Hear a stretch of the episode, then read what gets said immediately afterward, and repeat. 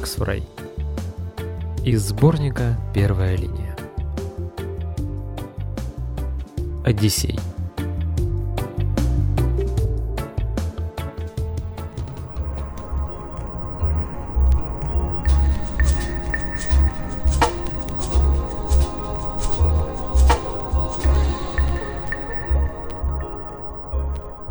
Одиссей, движимый не то чувством долга, не то обычной сентиментальностью, наконец возвращается в Итаку.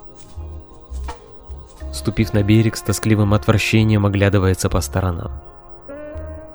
Он и забыл, какая жухлая трава на этом побережье. Дело не в том, что Итака такое уж паршивое место. Вовсе не паршивое. Просто такого человека, который царствовал на этом острове и любил Пенелопу, давным-давно нет а новый, возмужавший и умудренный странствиями мыторствами, побывавший в подземном царстве, слышавший сирен и говоривший тет-а-тет -тет с самой Афиной, понятия не имеет, как и зачем можно жить в Итаке. Каждый день ходить на службу, работать тутошним царем без выходных и праздников, без особых надежд на государственный переворот. Даже.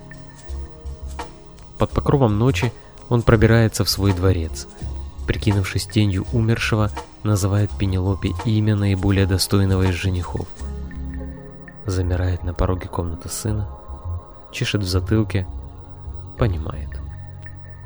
Мне нечего ему сказать.